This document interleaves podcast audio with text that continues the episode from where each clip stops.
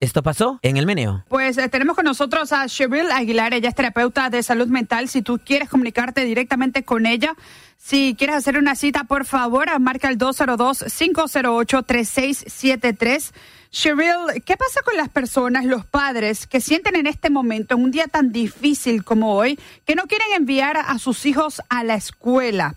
Pero que también entienden que los niños necesitan ir a la escuela, que necesitan continuar con su rutina para seguir estudiando. Que, mira, yo creo que los padres esta mañana se han levantado con tantas preguntas a ver qué, qué es la el curso correcto de tomar, cuál es la decisión correcta de tomar. Es importante que las rutinas se mantengan, que haya un sentido de normalidad en algo que fue tan anormal de lo que están viviendo muchas familias. Si el niño no quiere ir a la escuela o, eh, y hay como dudas si mandarlo a la escuela o no, ¿qué sería mejor? Primero yo haría unas cuantas preguntas, hablaría con el niño, preguntaría qué siente, eh, por qué no quiere ir a la escuela, para que el, niño pueda expresarse, aunque quizás nos imaginamos por qué el niño o la niña no quiere ir a la escuela, queremos ayudarles a expresarlo, para que no se queden esos sentimientos adentro y luego se vuelvan abrumadores. Eh, es una decisión muy difícil porque una por una parte tenemos que mantener una rutina, queremos ayudarle a los niños a sentir que la vida continúa, que en la escuela van a estar bien, que en la escuela van a estar protegidos. A veces si, decimos, ok, se mantiene en la casa, pueden los niños pensar que, que ahí van a estar más seguros y eso es un buen pensamiento, pero pueden... Eh, también eh, evitar enfrentar lo que es enfrentar algo difícil.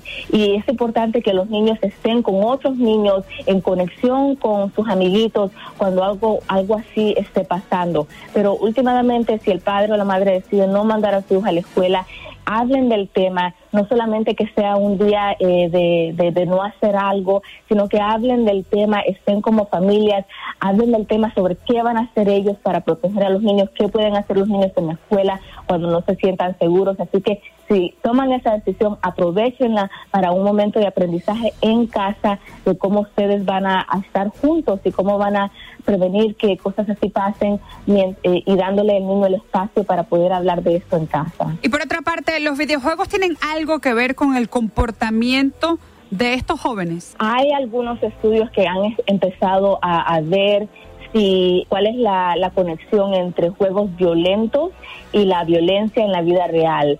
Eh, algunos estudios sí han empezado a indicar que quizás hay una conexión cuando hay mucha eh, cuando hay mucho uso de juegos violentos, cuando hay mucha eh, exposición de cosas violentas, no solamente en juegos, pero puede ser en la televisión, puede ser a través de las redes sociales, puede ser lo que los niños miran en la comunidad. Hay una conexión, pero no necesariamente significa que esta es la causa principal porque hay eso, esas, esas, esas, eh, estos actos que estamos viendo.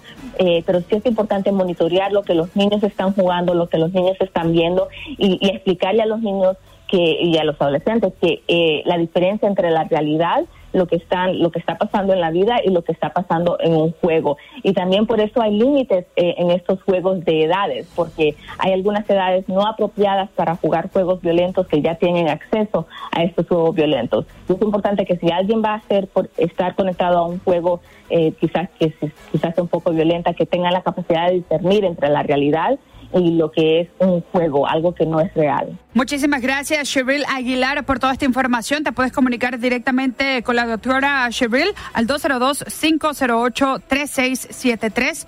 202 508-3673. Te puedes comunicar eh, con nosotros también a través de nuestras redes sociales y te podemos dar el número de Cheryl Aguilar.